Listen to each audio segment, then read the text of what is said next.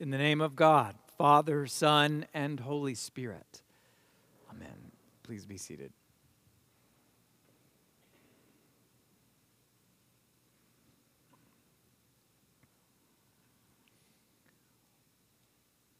All roads lead to Rome. Do you know that phrase? Different paths can lead to the same goal. Back in the day, the Roman Empire built up a vast network of roads that, that worked their way all throughout Europe and Asia and Africa. More than 250,000 miles. Can you imagine that much? And it did far more than just give people a way to get from point A to point B. A network of roads, then as now, was about proximity and power, about access and wealth. And at the hub of that network was a city that grew more and more powerful until, of course, the moment when it didn't. As it happens, all roads still lead to Rome. My son has a geography book. We really enjoy geography in my house. And, and on one of the pages, it explores how the roads, the interstate highway system in Europe, is actually very much aligned with that original Roman highway network. So, in many ways, all roads really do continue to flow towards Rome. It suggests to me that, that something happened when those roads were put in place. A kind of power was locked in. A king or queen may have a lot of power and might have the ability to have great impact in one lifetime. But if you think about who builds the roads, if you think about who creates the systems that then lead to prosperity or a lack thereof, now you're talking about the power to impact the lives of people for centuries, if not millennia to come. We are concluding a church year today, and we're doing it with a big finish that, that places Christ on a heavenly throne. It's actually one of the most recent feasts of the church year. It dates back only a little more than a century. It was created in the wake of the carnage of the First World War to help us remember that our true sovereign is the one who loves us and whose death and resurrection, resurrection redeems us. If only this were ancient history. If only we could say that this buffers us by a century from this kind of suffering. But we know that the war in Ukraine, as it grinds towards a stalemate, much like that of the war just over a century ago, we realize we are still there. When we consider the violence in Israel and Gaza, we realize that we are still there, and we must look not to the powers and principalities of this world, but to something far greater. Before we get too fixated, though, on simply having the best king possible, let's think of the wider infrastructure that would grow up, be built up around Christus Rex, around a heavenly reign, the center of which is the Lord of life. What would that look like, and how would that differ from the world that we have built up today? Well, first of all, the map would look a whole lot different. A system of roads is all about efficiency. It's about moving people and goods from one point to another uh, as seamlessly as possible. And our, uh, I did a lot of meditating over the past week on our interstate highway system. You may have as well. Let us pray for those who are still on the interstate highway system today, the Sunday after Thanksgiving you know where our, inter, our highway system came from, who built it. It was Eisenhower, who, after returning from the carnage of the Second World War, recognized that if war of that nature should come to our shores, we needed a way to move people and materials around the country as quickly and efficiently as possible. And that happened.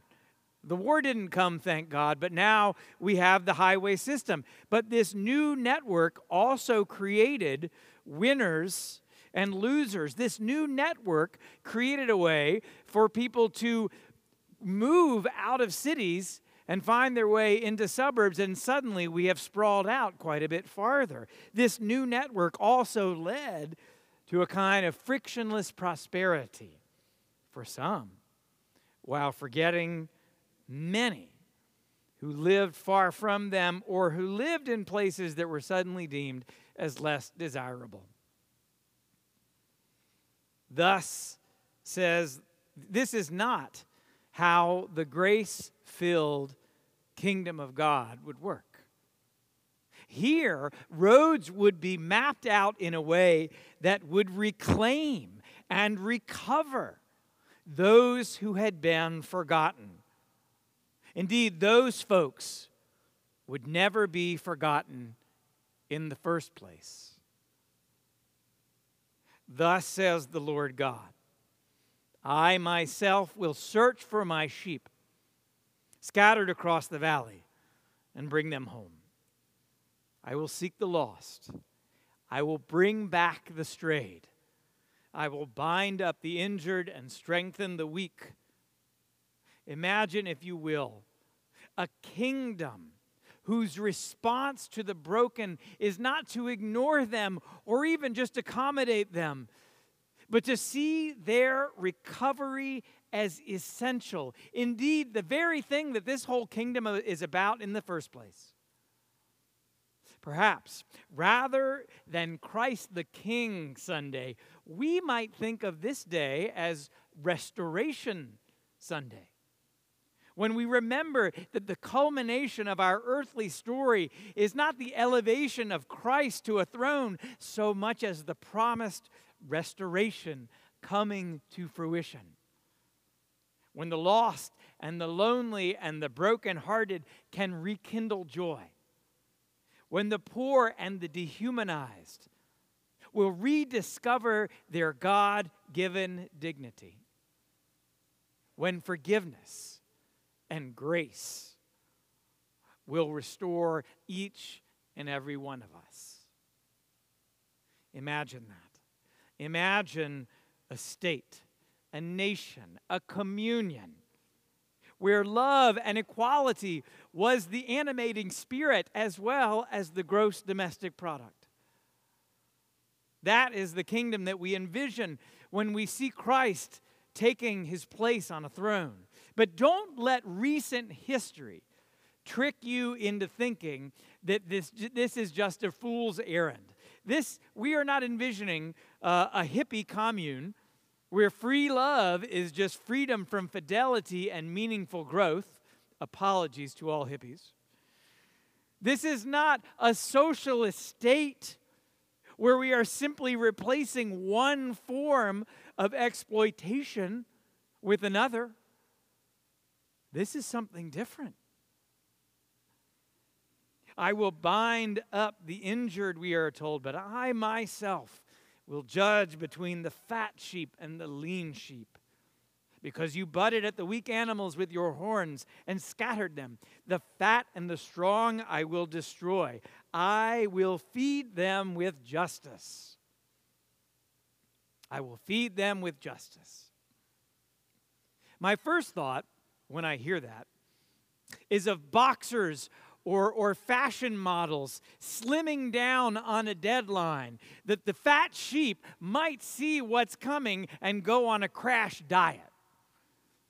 But that's not going to work because God sees them and instead has something to add to their diet. I will feed them with justice. Funny how justice is a food that hits different stomachs differently. Funny that justice, the thing for which the faithful and the left behind hunger most of all, is the very thing that will turn the stomachs of those who are doing just fine with the present order. maybe there's something to that. Maybe if the idea of justice and restoration turns your stomach a little bit, makes you a little queasy, if that idea makes you kind of shuffle in your seat a little bit, not sure how that's going to turn out, you might consider that you are not the king's top priority on that day. So maybe instead of Christ the King Sunday, we ought to call this Justice Sunday. When the sheep who have grown fat from scattering the weak and taking their rations are no longer running the field and those who have plenty who have who have gone hungry now have plenty to eat but this is far more than what we might imagine. This is, this is not just writing a new constitution or, or going off the grid to, to create, our, create our own little na- na- uh, nation state, but rather, this is nothing short than an evolution in human consciousness where love is grounded in our fidelity to one another and our gratitude for all that God has created. a few weeks ago. In our Sunday Bible study, we, we looked at this, the period of Israelite history when the people called for a king to rule over them. This is the point where, okay, the judges, they're doing okay, but we'd like a little bit more. Uh, made some sense. It, it may be good to have some a little more central authority when when those neighboring nations are suddenly on the warpath. But that desire for a king was such a mixed blessing. They wanted they wanted the powerful leader the one uh, who could speak with a voice that made them just feel kind of good about who they were they wanted to feel safe they wanted to feel secure they wanted to feel prosperous, and their answer was, Give us a king. And so that, that happened. Saul, and then David, and then Solomon, they took the thrones. But but there was now a new vulnerability, and this is the story of Scripture. Uh, one, the calling of these, these kings who became a part of the identity, but also the recognition that it was a profoundly mixed blessing. And that as those new kings uh, began to get comfortable with their power and would fall away from faith and from the promises that they had made, what did the people do? They, they, they looked away. They were distracted because things were working out just fine for them otherwise. Which is why I get a little bit nervous when we talk about Christ the King as an image. Not, I don't get nervous at all with thinking of Christ as my sovereign. I, I think that's beautiful. That warms my heart. What makes me a little antsy is how we sheep tend to become even more sheeply when we have a king that gives us all the right feels. But if we can think about something different, if we can think a little bit more of the kingdom itself, of the whole reign, that we as faithful people are called to co create with God, we might instead, as an image, think of those constellations of roads that bend and ramble as they find their way back to one another and then finally to the city where it all started. This is the path of integration, where we begin to see how all roads flow together. In Christ, roads wind their way towards union towards unity with others and towards oneness with God. To see with faithful eyes is to suddenly see not our tendency towards division, but to have eyes open to see all the different ways that this integration happens as we thread and weave ever closer to one another and are drawn ever closer to our home in God. To have to get on any one of those roads is to see how they flow together. And it's to have the eyes of your heart enlightened. There are many roads, just as there are many rooms. Justice is one road, gratitude is one road, faith is one road, compassion is one road, hope is one road. They all flow together. They all flow together towards the major highway of love and then finally into the very heart of God. So perhaps instead of Christ the King Sunday, we might call this Integration Sunday, where our work in the world and our songs in the cathedral and our justice work and our giving and our discernment are all interwoven parts of the same fabric. All roads, then, all these roads, all these tributaries move the lifeblood of the body of Christ. And as they do so, they head towards something for me that's, that's bigger than kingship.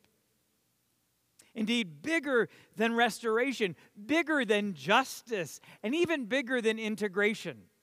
These are all some of my favorite words, but I think this is bigger than that. Each of these flow towards the heart of the eternal, where God binds up the broken world and restores it to wholeness. Perhaps this really ought to be called Reconciliation Sunday when we conclude another year with a homecoming where, forgiven and restored, we come home to God's perfect love. In Christ, it turns out, all roads lead to one place but that place is not the center of worldly power, nor is it a new city with a king a little more to our liking. Rather, all roads, when we embark faithfully with a whole heart, seeking the presence of God in all around us, all those roads will lead us home.